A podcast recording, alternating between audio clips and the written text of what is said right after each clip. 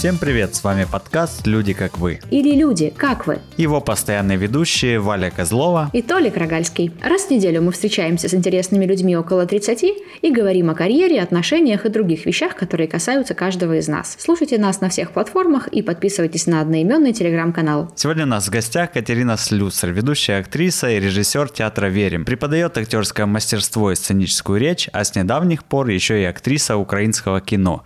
Катя сыграла главную женскую роль роль в украинском полнометражном фильме «Бесславні крепаки». Привет, Катя. Привет, ребят. Как твои дела? Все отлично, спасибо. Спасибо огромное, что позвали.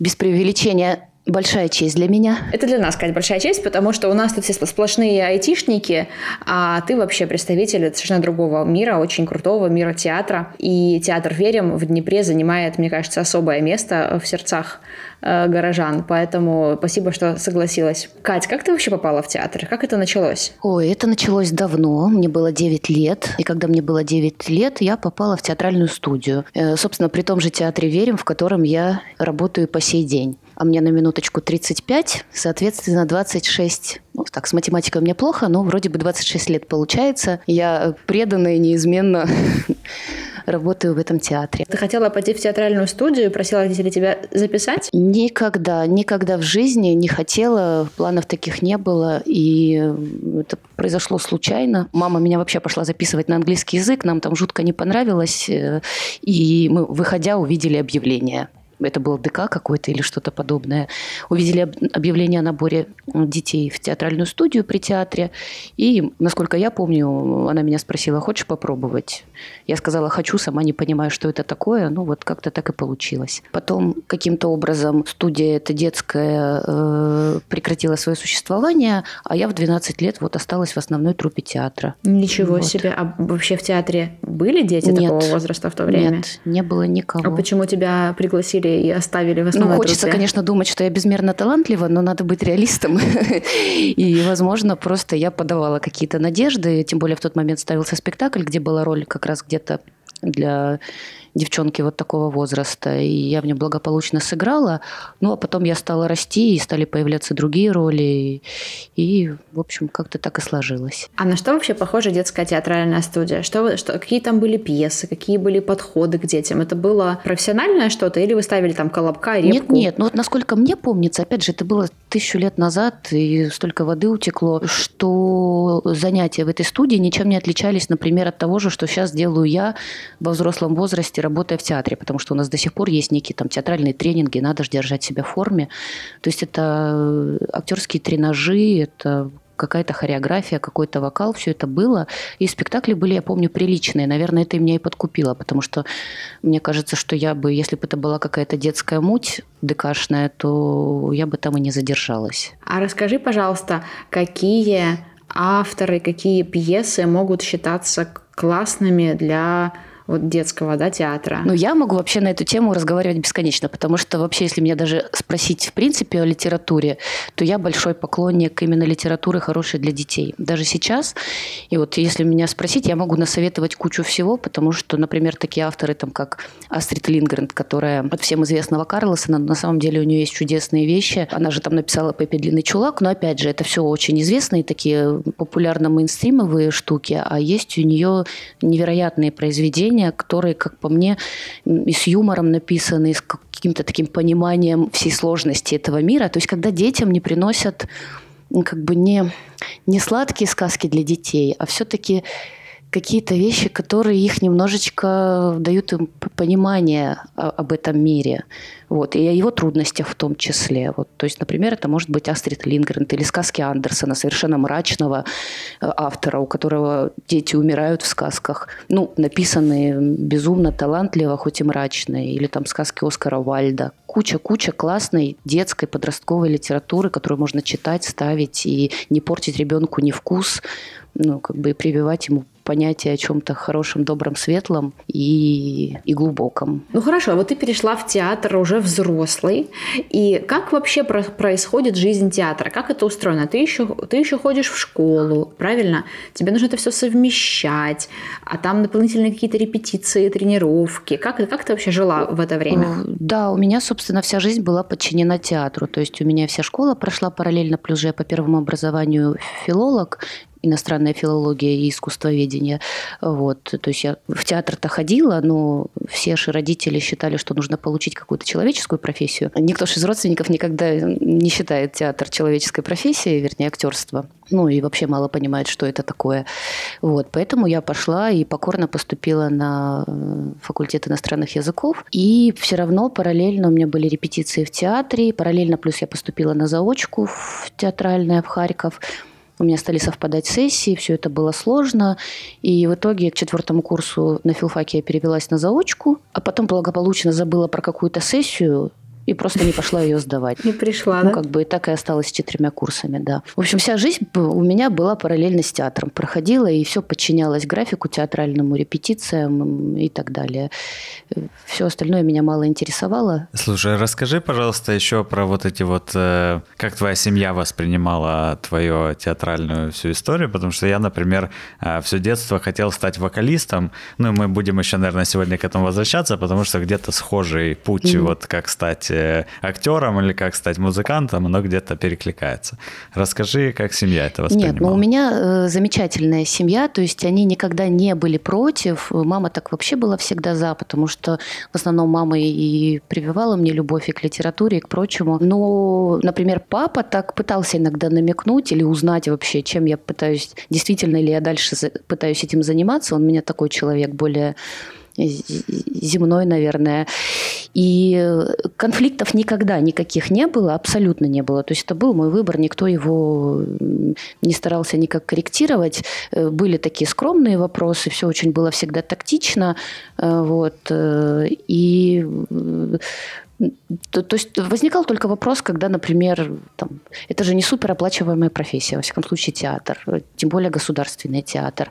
То есть просто когда ты становишься взрослее и понимаешь, что как-то на это нужно выживать, тогда там могут еще возникнуть вопросы, а какой-то вот, может быть, стоит заниматься чем-то другим, ну не у меня, а у, у родных чтобы, чтобы исключительно для того, чтобы легче жилось. Ну, потому что все же хотят, чтобы ты был счастливый. У многих это счастье ассоциируется с неким материальным достатком. Естественно, так оно и есть частично. Но я упорно всегда хотела быть, вернее, э, соглашалась на то, что я буду бедной, но но актрисой.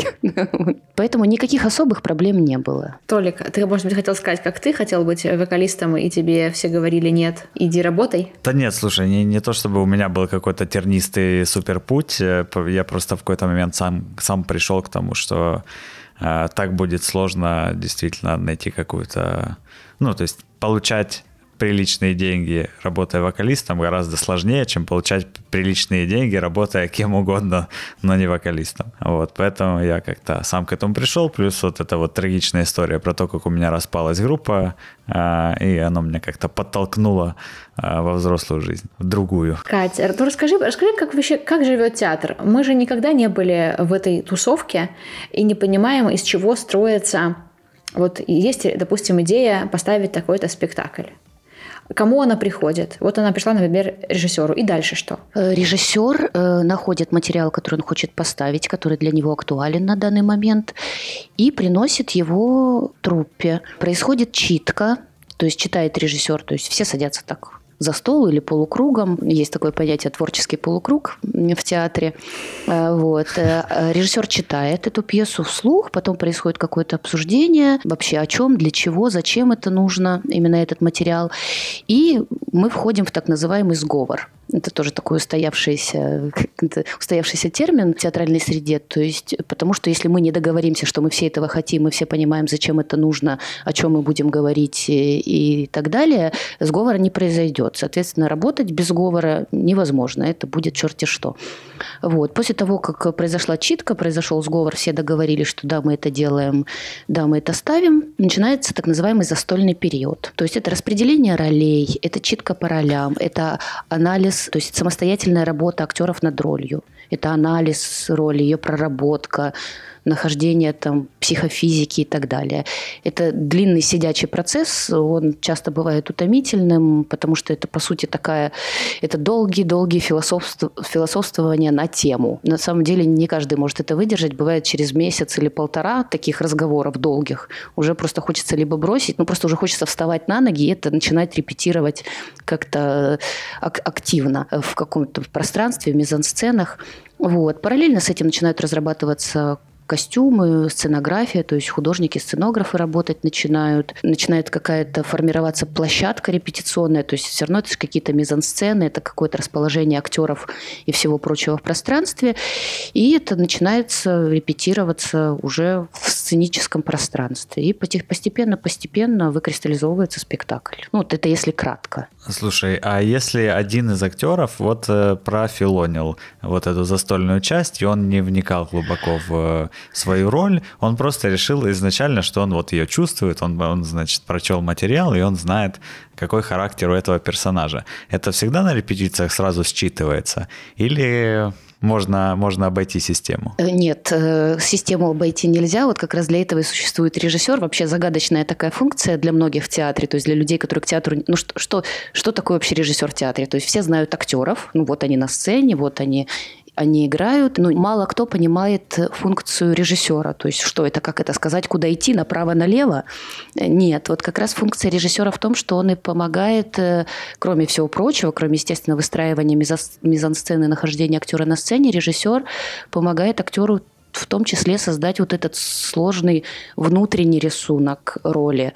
И нет, есть такие какие-то, наверное, супер талантливые самобытные актеры, которые прослушав и не поучаствовав во всей этой застольной части, на каком-то внутреннем чутье могут сразу сыграть то, что вот хочет режиссер. Но, по идее, все равно актеры – это краски в руках режиссера. И все равно э, он же компонует спектакль и выстраивает его при помощи актера так, как он его видит. Поэтому бывает такое стопроцентное талантливое попадание актера в роль, э, без всякого там сложного подготовительного. Но тут все равно это видно на самом деле, потому что личность актера очень важна, его погружение в материал очень важно, и это просто нечестно ни по отношению ни к партнерам, ни к зрителям, просто что-то изобразить, не углубившись в материал. То есть, грубо говоря, это непрофессионально и неэтично.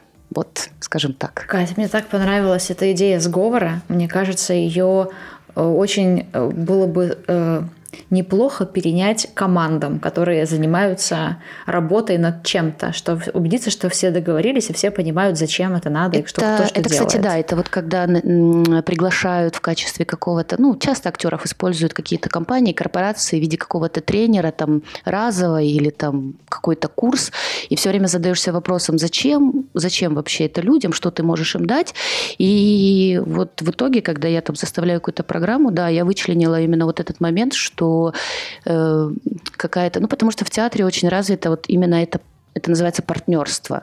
Это работа с партнером на сцене, когда ты реально видишь человека, когда вы говорите об одном и работаете в одном направлении, да, у вас один вектор. И я, я тоже думала о том, что на самом деле это применимо и полезно в любой работе, в любой профессии. Э, это на самом деле работа на сверхзадачу. Ну, это, это, это такие очень идеалистичные, конечно, мотивы и идеалистичное восприятие, э, что вот создать команду, которая будет там смотреть в одну сторону и как бы добиваться всего вместе. Но это правда работает. Но для этого нужна очень как бы вера, вера людей в то, что они делают, что это нужно. И тогда, мне кажется, возможен этот сговор и, и, и, и будет полезен вообще в любой отрасли. В любой отрасли, хоть это айтишники, хоть это, не знаю, кто угодно, в общем. Да, обычно все берут э, айтишный подход и внедряют его в неайтишную сферу, но с Катей мы можем взять театральный подход и внедрить его везде, чтобы убедиться, что все обо всем договорились и все классные партнеры друг с другом. Я, кстати, был в Харькове на паре, на паре э, около театральных mm-hmm. тренингов. И вот эта вот история, когда там неподготовленных людей просят там отыграть э, сцену драки, и надо настолько как бы с, со своим партнером сблизиться, ну, и чувствовать друг друга, что, ну, я, я понимаю, как а, вот этот симбиоз, как его можно добиться. Это сложно. Ну, это вопрос уже психологии, потому что театр все-таки психология не каким-то образом неразрывно связаны. И вот это умение взаимодействовать с людьми, тут же как бы ты не только с человеком на сцене, со своим партнером взаимодействуешь, тут же еще и зритель есть, ты тоже с ним находишься в неком контакте. И вот эта внимательность, умение слушать, слышать, не изображать, что ты слышишь, а именно слышать и видеть. Это тоже такая очень тема в театральном как бы, искусстве, или вернее в тренингах очень используемая, когда люди учатся Э, по-настоящему видеть человека, по-настоящему его слышать и по-настоящему с ним взаимодействовать. Не, не изображать это, потому что все же думают, что мы просто играем на сцене, вот, а, а делать это по-настоящему, быть чуткими. Вот театр очень хорошо учит чуткости. А, ну хорошо, вот ты говоришь, что это очень близко к, к психологии и учит чуткости. Есть ли какие-то еще штуки из актерства, которые помогают в реальной жизни? Ну, опять же, это все из области некого психолог... психоанализа, потому что ты же когда роль пространства выстраиваешь ты как актер, ты всегда анализируешь героя, его поступки, его мотивы, все следственно причины наоборот, причинно-следственные связи и, и прочее. И все это... На самом деле же театр – это некий макет, это модель мира, да, все спектакли – это некая проекция, или, вернее, как говорят, что театр – это не зеркало, а увеличительное стекло. А, вот. И поэтому ты очень как бы хорошо учишься э, разбираться вообще в человеке, в природе человеческой. Эм, это не значит, что прям каждый из нас мастер, но все равно ты какие-то вещи очень хорошо начинаешь улавливать. И это может помочь в жизни тем, что ты, опять же, чуть более пристально учишься рассматривать людей, что-то в них видеть. Это помогает понимать иногда, почему люди так или иначе поступают. Например, меньше обижаться на них за что-то или относиться с большим пониманием к чему-то, прощать даже иногда. Чуть пристальнее относиться к людям и чуть-чуть, опять же, возвращаемся к чуткости. Ну, никуда от нее не денешься, угу. да. То есть, короче, ты э, обмороки в очередях длинных не разыгрываешь, чтобы тебя пустили Нет, и перед мужчинами, и перед мужчинами не плачу, чтобы Про... добиться своего, да. да, Кстати, насчет отношений э, с людьми. В театре ведь очень, э, очень важны отношения в труппе, да? Безумно. Чтобы, чтобы безумно, мочь да. проводить столько времени вместе и, и чувствовать друг друга.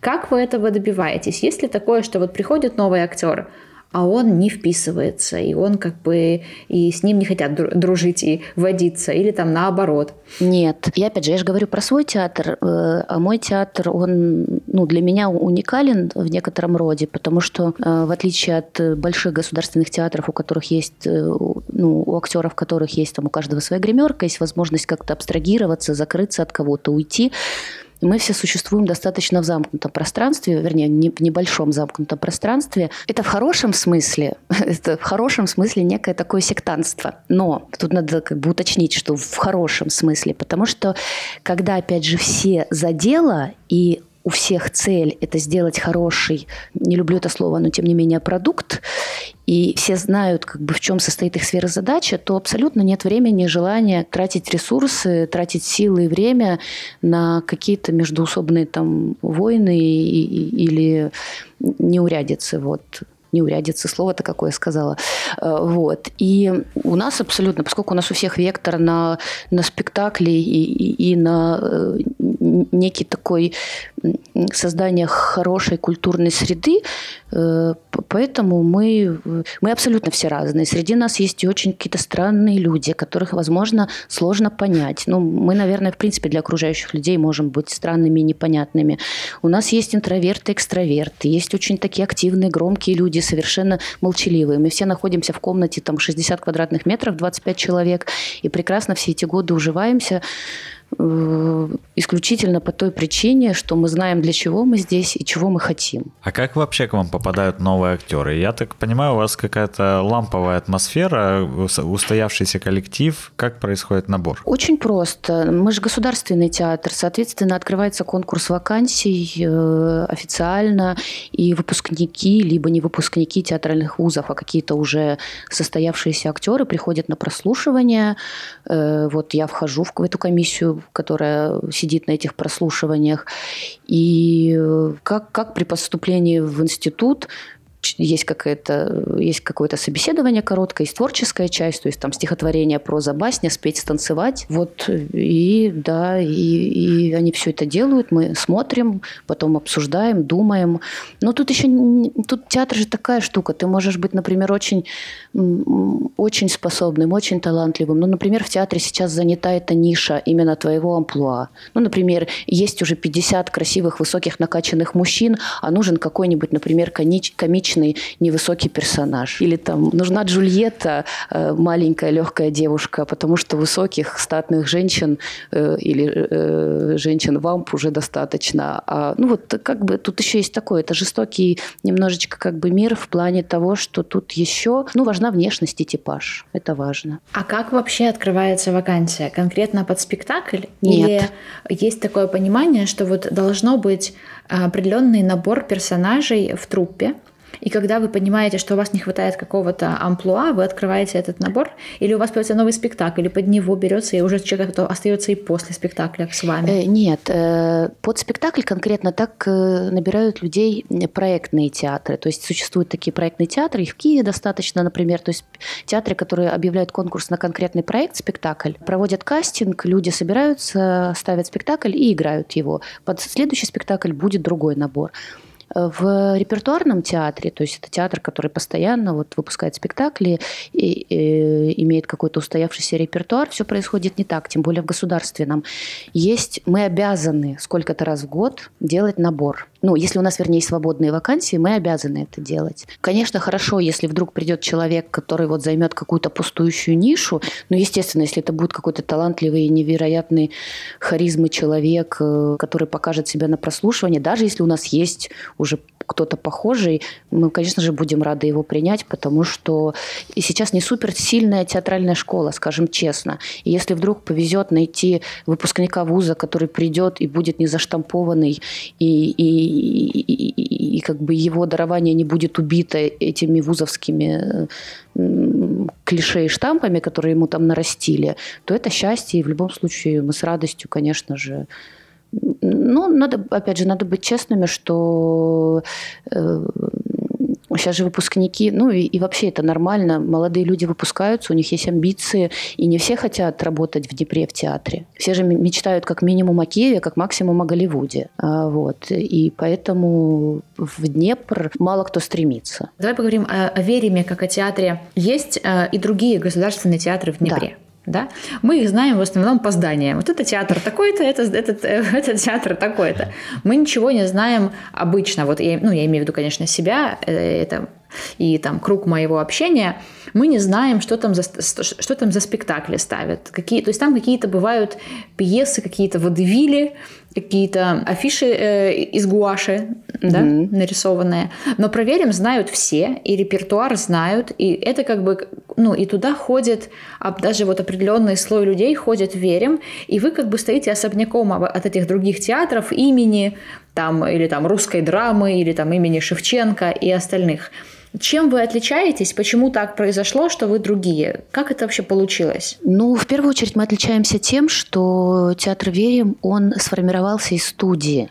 То есть это была просто студия людей, которые влюбились в театр и стали им заниматься, и через некоторое время э, доросли до того, что вот стали государственным театром. То есть город признал, люди стали ходить, город признал, что да, этот театр играет большую роль в культурной жизни э, Днепра, и сделал его муниципальным, городским, государственным э, учреждением. И это имеет большое значение, потому что, соответственно, это некий такой ну, это называется студийный дух э, в театральной сфере. То есть это люди, которые вот выросли на энтузиазме. Значит, то есть они, мы же пришли изначально не зарабатывать деньги. Люди 10 лет ежедневно до ночи, э, работая там на заводах э, и, и, и где только возможно, э, ходили на репетиции, репетировали утром, днем и вечером, жили на копейки и очень любили это дело. И вот на этом энтузиазме и вырос этот театр.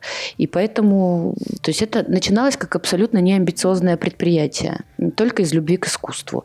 И поэтому вот он такой сформировался с таким своим немножко своеобразным лицом, прекрасным, на мой взгляд. И то, что он, да, и то, что он не, не академический по своей сути, то, что, то, что вот он такой со своим зрителем этот театр, то есть прям с большим количеством. То есть на нас уже выросло какое-то количество наших зрителей. То есть, да, у нас своя некая тусовка театра Вери мы его зрители, там это количество людей растет, это радует. Э, вот. Но да, как-то оказалось так, что мы немножечко особняком от всей этой такой театральной в общем жизни. А вы на какие-нибудь фестивали ездили ли, пересекались с обычными театрами? Да, вот нет, и понятно, что это все мы делаем, да, и мы ездим по фестивалям, мы ездим на гастроли, мы участвуем в каких-то местных, э, местных мероприятиях. То есть все это есть, у нас достаточно активная в этом плане жизнь. Вот мы не просто там где-то сидим, где-то у себя там в своем темном углу и, и играем спектакли, вот. Но, тем не менее, мы мечтаем о своем здании. Да, у нас есть такая потребность, потому что нам бы хотелось находиться вместе получше, нам бы хотелось быть не арендаторами э, комнаты во Дворце детей и юношества, ну, и лично я искренне считаю, что наш театр один из самых посещаемых в городе. Ну, просто чтобы не быть наглой и не сказать, что он самый посещаемый. Хотя так и есть. Э. Э, но, да, и вот мы даже сейчас создали петицию, там отправили ее на сайт, приглашаем всех ее подписать, чтобы вопрос о том, чтобы нам дали здание, как бы оно, этот, э, как бы эта бумажка легла на стол мэру, и он ее официально рассмотрел. Ссылка на петицию будет в нашем телеграм-канале, который называется «Люди как вы» вы с запятой. Поэтому, пожалуйста, найдите наш канал, перейдите по ссылке, и если вы из Днепра, подпишите. Да, кстати, кстати, можно даже не из Днепра подписывать. Да, нет, класс, спаси, спасибо огромное. Подписать могут вообще все. Где, где все, бы, где да, бы вы ни жили. Под, подпишите. Да. А, хорошо. Кать, но ты ведь еще и режиссер? Верно не просто, не просто ведущая актриса, а еще и режиссер. Расскажи, как ты к этому пришла, э, как, как решилась, что это был за первый спектакль? Это вообще все произошло, когда мне было года 22, по-моему. Меня пригласили, в... у нас есть Академия строительства и архитектуры, и они сделали такую штуку, очень ну, интересную, на мой взгляд. Они, как в хороших западных вузах, придумали такую систему. Студенты учатся, но при этом имеют возможность взять себе факультативом вот такое творческое занятие, как э, театральное мастерство. И для того, чтобы вести вот эту студию актерского мастерства, они стали сотрудничать с нашим театром и брать педагогов оттуда.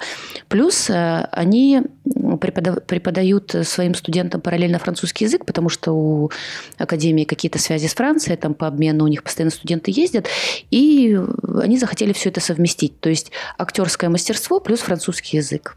То есть задача стояла такая, со студентами нужно ставить спектакли на французском языке и э, потом возить их во Францию. Таким образом, студенты учат язык, Таким образом налаживается контакт там, с французскими всякими тоже высшими учебными заведениями. Ну и плюс они как-то развиваются еще дополнительно. И меня пригласили туда в качестве педагога. И вот на протяжении 10 лет я ставила с ребятами спектакли. Мы с ними возили их во Францию причем, к моему удивлению, даже очень успешно. Все это закончилось тем, что нас даже позвали на гастроли, и мы поездили там за денежки, поиграли им спектакли просто как, как театр уже отдельный. Вот. Вау. Слушай, а ты, а ты французский знаешь? То есть ты, ты, ты его знала? Ну, я же училась, опять же, филфак, иностранные языки, плюс да. школа у меня был французский, и как бы я его знала. Э, э, Класс. Институт Правда, потом во мне убил желание учить иностранные языки, ну, как часто происходит, мне кажется, с, с вузовской системой образования. Но, тем не менее, в общем, на каком-то уровне я его знала. И как-то все это дело меня очень увлекло. Мне показалось, что ставить спектакли – это интересно, и я могу уже что-то сделать не только как актриса. Ну, то есть, что мне есть что сказать уже этому миру, не только как актрисе, но как режиссеру. И я стала, у меня еще была параллельно мастерская своя театральная, и вот я поставила с ребятами спектакль, который увидел мой, мой режиссер, главный художественный руководитель театра, и предложил мне поставить спектакль в театре. Вот. И с этого, наверное, начался мой путь уже как режиссера в профессиональном театре. И ты, получается, с этими людьми играла, а теперь ты их режиссер. Да, все верно. Вот мы поставили. И каково это было? Это было, ну, для меня необычно. Я такой человек не очень, скажем, из меня руководитель такой себе. Вот. А здесь все-таки надо иметь некую, некую такую жилку суровости и жесткости иногда. Я человек абсолютно не жесткий, поэтому, естественно, было много слез и бессонных ночей. Вот. Э, но мне так нравился материал. Я взяла Макдонаха, пьесу Мартина Макдонаха, которого обожаю как, собственно, сценариста кино и кинорежиссера. Он пишет замечательные театральные пьесы. И вот я, и мне так нравился этот материал. Я так хотела, чтобы он был на сцене театра, что вот ради этого я вытерпела все свои рефлексии, сомнения и все свои мучения. Вот. А скажи, пожалуйста, это в, в театральном мире это считается повышение? То есть ты был актером, стала режиссером? Или это смена как бы карьерного пути? Я не знаю. Ну, возможно, это для кого-то повышение, для меня это просто расширение границ скажем так. То есть нет, естественно, это некий такой такой тебе еще значок на грудь, что ты можешь и это, и у тебя там ума и сил хватает делать и это, потому что, ну, на самом деле, это там, это ж некий что твой интеллектуальный уровень, как это, повышен до уровня режиссера. вот. Лично для меня это э, ну, как бы шаг по ступенькам вверх. Ну вот ты режиссируешь какой-то какой спектакль. А что делает э, главный режиссер театра «Верим» в этот момент? О, сначала... Наконец-то вздохнул спокойно, выпил чаю, да? Нет. На диване. Сначала он делает вид, что он ни при чем и дает мне некую свободу я ставлю, ставлю спектакль, на каком-то выпускном этапе он подключается к процессу. И это, наверное, психологически один из самых сложных процессов, в принципе, для всех молодых режиссеров, когда то, что ты делал и ты представляешь, начинает меняться под воздействием более матерого режиссера, и в том числе художественного руководителя театра, который, ну, по большому счету, имеет право на это, как-то вмешаться в процесс.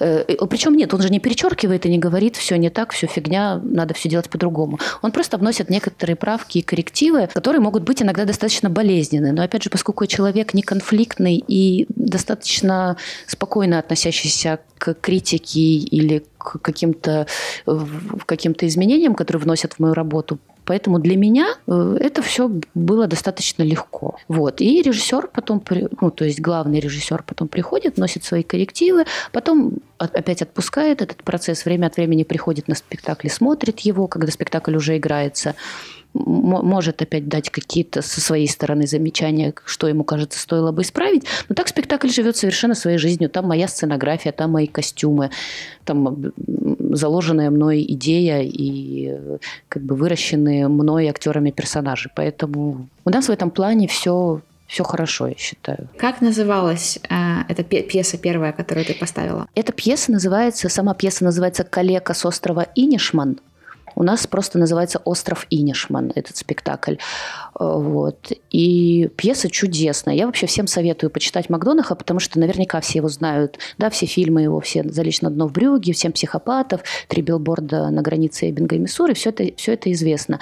Но, опять же, эм, э, пьесы читают в основном только те, кто связан с театром или с кино. Не знаю, какой нормальный человек сядет читать драматургию, потому что это специфическое занятие и специфический навык.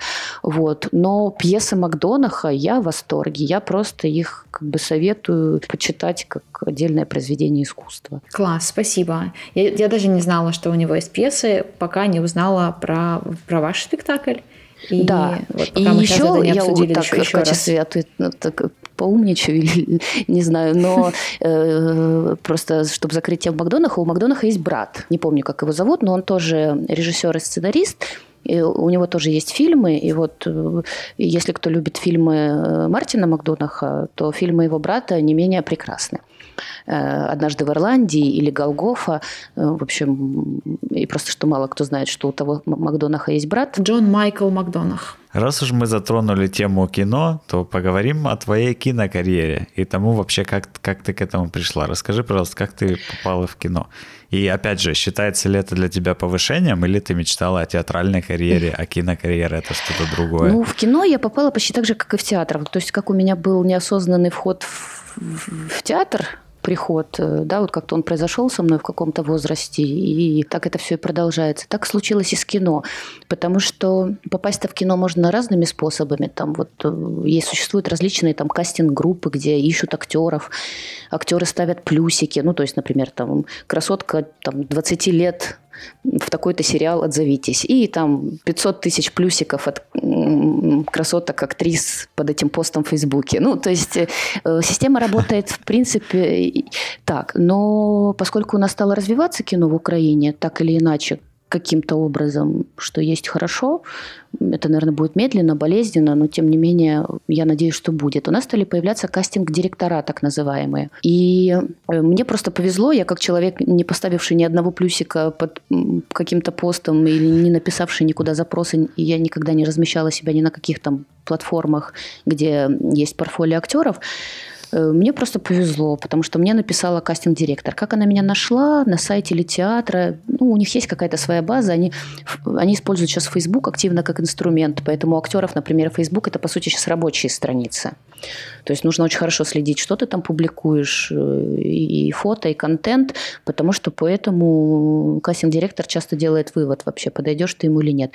И мне написала вот одна из самых таких лучших и известных э, кастинг-директоров Украины, и предложила мне попробоваться на главную роль в полный метр. Я поехала в Киев, ну как происходит, когда актер живет в другом городе, не в Киеве. Я поехала в Киев, попробовалась, и меня не взяли. И так происходило, наверное, раз пять. Но благо это все были предложения именно хороших главных женских ролей в полном метре. То есть это были не сериалы какие-то, в которые не хочется попадать, а на шестой раз повезло. вот. На самом деле это все произошло на протяжении буквально там полугода, может, или месяцев девяти. Так получилось, что первый киношный опыт это был полный метр. На самом деле это большая удача для любого актера попасть не в эпизод в какой-то сериал стосерийный, который будет идти на канале Украина или СТБ, а вот в полнометражный фильм, который будут показывать в кинотеатрах. Да, это для справки. Этот фильм называется «Беславник Репаки». Он вышел в декабре 2020 года. И, как по мне, это что-то э, такая смесь комедии плюс драмы плюс э, э, экшена, да, немножко мне чем-то напомнил стиль Джанга. А так и есть на самом... И, да, это как бы, это как, как не знаю, э, пародия, аллюзия, не, не пародия, конечно, а аллюзия, амаш к вот этим вот голливудским э, фильмам э, Тарантино и прочих подобных. Так и есть. Я предполагаю, что режиссер вдохновлялся Тарантино, что неким референсом он был, и вот это прекрасное слово амаш все так и есть, что это некий такой реверанс в сторону метра. Но получилось довольно живо, мне кажется. Как тебе было там? Как, это, ну, другой процесс ведь совершенно, да? Ты в театре играешь раз и навсегда, а в кино ты переигрываешь и переигрываешь в каждом дубле. Давай, давай еще раз, давай еще раз. И как, как тебе было с этим. Да, но это есть же эта известная фраза Аль Пачино, по-моему, ну, она уже такая избитая, и мне кажется, много кто слышал, что театр – это хождение по канату, когда канат натянут высоко в воздухе, а кино – это хождение по канату, который нарисован на полу. Вот для меня, честно говоря, самое ценное не то, что там это был фильм, это что его показали в кинотеатрах. Нет, это все, безусловно, приятно очень, и для меня был интересен опыт, потому что это некий другой актерский опыт, это совершенно другая технология производства. И это было интересно. Это было интересно, полезно. И я даже, кстати, оттуда что-то взяла себе и для своего актерского багажа в театре. Плюс, опять же, такие приятные вещи, которых нет в театре. Да? Как тебе принесли кофе, тебя одели, тебе не дали зашнуровать шнурки, потому что их должен зашнуровать кто-то другой. Тебе там что-то принесли, тебя над тобой помахали опахалом. Э, жутко, конечно, неудобные вещи были для меня, но это было прикольно, это было интересно. А расскажи, пожалуйста, про систему оплаты э, актерам театра в сравнении с актером кино. кино. То есть ты, э, ну, насколько я вот слышал там про Голливуд условный, да, что там актеры получают какой-то там либо фикс, либо кто-то получает там какой-то процент от кассовых сборов. Как это происходит в Украине, в театре в кино? Ну, скажем так, э, надо быть очень очень э, человеком, оторванным от реальности, чтобы надеяться на какой-то процент от кассовых сборов фильмов в Украине, потому что я не знаю, сколько фильмов вообще собрали, сколько-то денег, которые бы перекрыло бюджет, ну, по-моему, один или два есть. Я когда-то смотрела эти рейтинги. Вот. Понятно, что в плюс почти никто не выходит. Э, да, у нас это фиксированный гонорар, он обсуждается э, вот, как бы на берегу э, с кастинг-директором, которая потом об этом говорит с продюсерами. То есть, если ты иногородний актер, то, естественно, тебе оплачивают все переезды э, на съемочные дни, ты же не приезжаешь и не сидишь там три месяца. То есть ты уезжаешь, приезжаешь на свои смены, и вот у актера есть, ну, грубо говоря, он получает гонорар за смену. То есть сколько стоит мой один съемочный день. Тут уже э, у каждого актера либо есть своя такса, либо же это предлагается со стороны там, продюсеров, там уже обсуждается. Но в целом в кино платят больше, чем в театре или нет? Естественно. И э, в кино за съемочный день можно получить месячную зарплату в театре. Плюс в кино есть переработки. Переработки тоже, если есть договоренность, оплачиваются. Оплачиваются гораздо больше. То есть если съемочный день, стандартный съемочный день это 12 часов, то, да, то переработки, они уже там оплачиваются по какому-то двойному, тройному тарифу. Не знаю, тоже у всех по-разному. Где-то не оплачиваются, Э, но, естественно, естественно, кино это для актера... Э, и сейчас так в основном и существуют многие актеры, которым удалось попасть в кино и которые работают в театре. Как театр для души, кино для денег. Нет, э, будет счастье, когда кино тоже станет таким же прекрасным у нас, чтобы можно было получать стопроцентное удовольствие от конечного результата. Но чаще так актеры ездят сниматься в сериалах, чтобы заработать. Ну, потому что для меня это сомнительное удовольствие, например, стать знаменитым благодаря сериалам. Ну, вот лично для меня. То есть я могу себе представить это, да, я поеду, я все равно хорошо выполню свою работу, максимально качественно. Но, естественно, вопрос денег тут будет играть большую роль когда мы говорим именно о таких конвейерных сериалах, например. Театр никогда не был прибыльным. Э, не знаю, будет ли. Слушай, но у вас же всегда полные залы. Да. Может быть, надо вам какого-то коммерческого директора поисследовать эластичность спроса при повышении цены установить какие-то, знаешь, как в зарубежных театрах, а, патроны, да, которые хотят, чтобы их имя было на табличке при входе, у которых есть абонемент на весь год за много тысяч денег. Вот, какие-то э, меценаты и спонсоры, чтобы эти люди как бы донейтили на развитие театра за то, что их имя будет там значиться где-то, и они будут себя чувствовать причастными к, к искусству. Ну да, это все прекрасно, вот все то, о чем ты говоришь. И понятное дело, что всегда хочется театру иметь какого-то мецената, как, собственно, в начале 20 века, когда вообще театр же э, ну, на тот момент э, Российской империи, да, это вообще же как бы театральное искусство вот нашей Восточной Европы, это же эталон. То есть считается, что театральная, вот, ну, русская театральная школа – это одна из самых сильных школ. То есть, когда по, по системе Станиславского учатся где-нибудь э, за границей, и этот актер считается очень востребованным. То есть, есть вот английская школа сильная, да, и вот русская. И, и тогда, когда вообще театр начинался, зарождался в той форме, в которой он есть сейчас, это вообще оттуда и пошло все это меценатство. И тогда это было очень развито. Сейчас, я не знаю, я сейчас сложно представляю себе... Э, нет, время от времени появляются такие люди, которые нам хотят помочь как-то точечно, или, но чтобы взять прям вот там под патронат, э, ну, я, я не знаю, у нас Днепр, хоть он себя и называет культурной столицей, ну, то есть наш мэр же. Э, такую программу придумал, культурную культурная столица, но это все, как по мне, достаточно иронично звучит, потому что не супер нужен э, нашим людям театр, ну, я не знаю, в Днепре, например. Нет, у нас есть, у нас есть там тысячная аудитория какая-то, которая нас любит, ходит, но что это такое в городе-миллионнике? Скажем так, не супер у нас театральный город, несмотря на то, что у нас много театров. Повышать цены, ну, опять же, мы бюджетный театр, мы бюджетное предприятие, мы государственный театр. Эти деньги не идут нам в карман. И у нас, когда заходит речь о том, чтобы поднять цены э, на билеты, потому что у нас достаточно дешевые билеты в театре. Я, например, я вот являюсь э, членом художественного совета театра, э, и я, например, всегда ратую за то, чтобы не поднимать. Мне нравится, что мы такой доступный театр. То есть театр, который дает хороший, хороший продукт, за достаточно доступную цену. И я радуюсь, когда к нам могут прийти студенты, э, хотя они даже, когда у нас билеты еще совсем недавно стоили 50 гривен, они все равно просят скидку. Ну, как бы это уж такая, такая природа. Надо просто разместить вакансию сказать, что Верим ищет коммерческого директора на треть ставки. Ну, грубо говоря, чтобы это был активный человек, который работает на своей работе и любит театр, и он мог как бы вам проектно помогать делать какие-то вещи по улучшению. Вот. Нужно просто сказать, что у вас есть такой запрос, а там как-то оно найдется. Ты не представляешь вообще, сколько людей э, нам это советуют. Но ага. э, тут тоже надо понять, мы немножко оторванные от реального мира люди. То есть для нас все это очень сложно.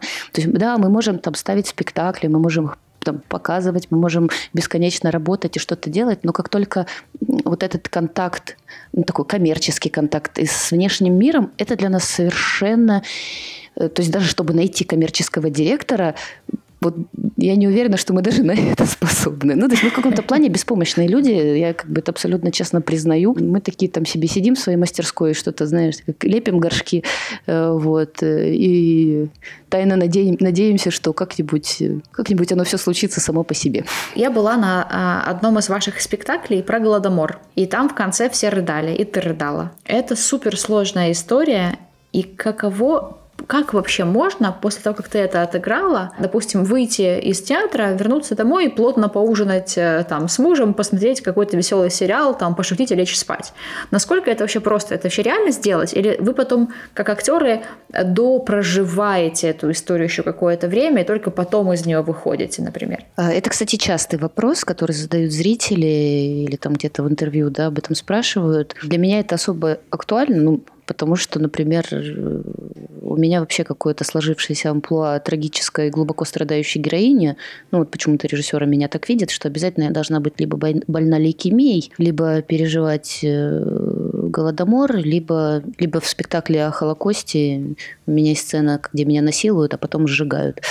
Вот, то есть... Э, да, Нет, у меня есть и другие. Есть и комичные, и легкие роли. Ну вот э, в большинстве я все-таки такая трагичная барышня видимо, в глазах режиссеров. И э, это очень частые вопросы зрителей, особенно когда ты там выходишь после спектакля, там быстро собрался, если, например, спектакль уже там закончился поздно, и, и ты кого-то застаешь, не знаю, где-нибудь на улице, на остановке, встречаешь зрителя, и вот их вопрос, что вот вы, вы вот просто сейчас, зритель какой-нибудь зареванный, его там подтрясывает еще, а вы вот сейчас просто поедете домой, значит, там суп варить.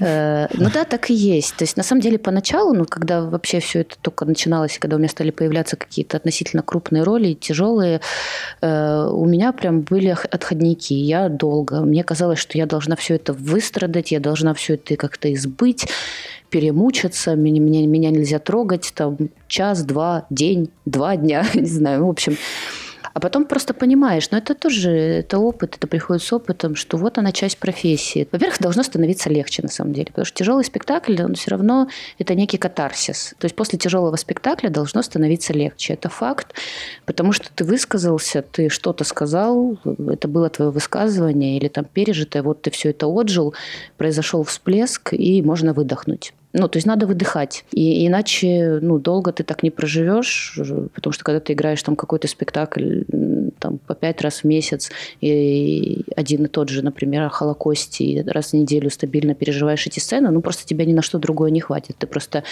психологически сотрешься, в какой-то момент просто умрешь или психологически не справишься. Поэтому это тоже часть ремесла, часть профессии, уметь переключаться. Или это не значит, что ты не должен запускать это глубоко. Все равно играя, ты ж веришь во все все это, ты это все впускаешь, ты это все проживаешь. Но потом надо вспомнить, что ты все-таки актер. Ты не этот человек, которого ты играл, ты все-таки актер. Ты вот выполнил свой долг, ты сыграл этот спектакль, все, иди домой. Я не так давно на Netflix смотрел э, документальный фильм про Джима Керри, как он там входил в какую-то роль, и прямо месяцами жил в этой роли, вел себя как сумасшедший э, и, и все такое. У вас это практикуется а, когда-нибудь? И ну, вообще в театре это такое нужно? практикуется. Вот есть такие спектакли, но это вот я приведу пример. Это не в нашем театре, это, например, в Санкт-Петербургском театре. Они ставили какой-то спектакль, я сейчас скажу название, оно, конечно, никому ничего не скажет, братья и сестры, но не суть. А суть в том, что там, по-моему, если я не ошибаюсь, ребята, которые его ставили, актеры, они на сколько-то месяцев уехали в какую-то глухую деревню жить вот среди тех людей, про которых они ставили этот спектакль. Вот. Э, э, такая практика существует, но это на самом деле э, это погружение в материал, это некое... Потому что мы же не все можем э, что-то мы берем из собственного багажа, да, у нас есть какие-то знания об окружающем мире, но для того, чтобы, например, сыграть спектакль о Голодоморе, ну, возможно, это, это не обязательная мера, не есть три дня, например, чтобы понять, что такое голод. Тут как бы и, и воображение, и фантазии должно хватить. Но посмотреть достаточное количество фильмов, прочитать достаточное количество книг и э, увидеть достаточное количество страшных картин, ну, необходимо. В театре все это немножко... В киноши худеют для роли и полнеют например, чтобы войти да, в образ. В театре это не так возможно, потому что сегодня ты похудеешь, а завтра тебе кого-то другого играть на сцене, и что ты будешь делать. Вот. Но, но да, есть такое в практике актерской, такое бывает, да. А что делать молодому человеку, если он мечтает стать актером или актрисой, с чего ему начать, куда ему идти, и как, какой вообще как бы такой вот идеальный путь развития карьеры, карьеры для актера из Украины? Ой, вообще абсолютно абсолютно есть разные пути, ну, мне так кажется. Если говорить о кино, то в кино попадают люди без актерского образования. Может быть, где-то это неправильно, потому что это же все равно профессия, этому надо учиться, есть навыки, есть определенные. Но поскольку кино это часто про типаж, то часто берут людей органичных, с какой-то органикой, ну, которые могут органично существовать в кадре, но, например, которые не прошли какой-то долгий путь обучения или чего-то. Хотя я болею за то, чтобы в кино все равно это оставалось э, полем для профессиональной деятельности. В театр же ну, поступать в театральный, не знаю, надо выбирать только получше.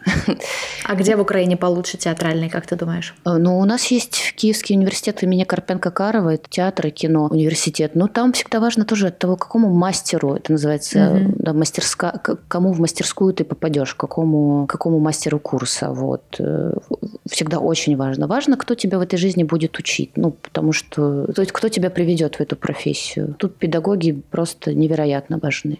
И, как я поняла, надо это дело прям очень сильно любить, чтобы мочь терпеть, ну, иногда и финансовые трудности, иногда и психологические трудности. То есть без большой любви к этому делу долго не, не протянуть. Ну да, любить, это надо любить. Это надо любить, потому что иначе ты это безденежье не вынесешь. Либо же надо э, заниматься еще кучей всего. То есть кроме основного рабочего дня ты потом учишься еще что-то куда-то делать, чтобы заработать дополнительные деньги. Катя, спасибо большое, что ты к нам пришла. Я тебе желаю побольше больших ролей. Э, это, в свою очередь, приведет тебе новых зрителей в э, твой любимый театр.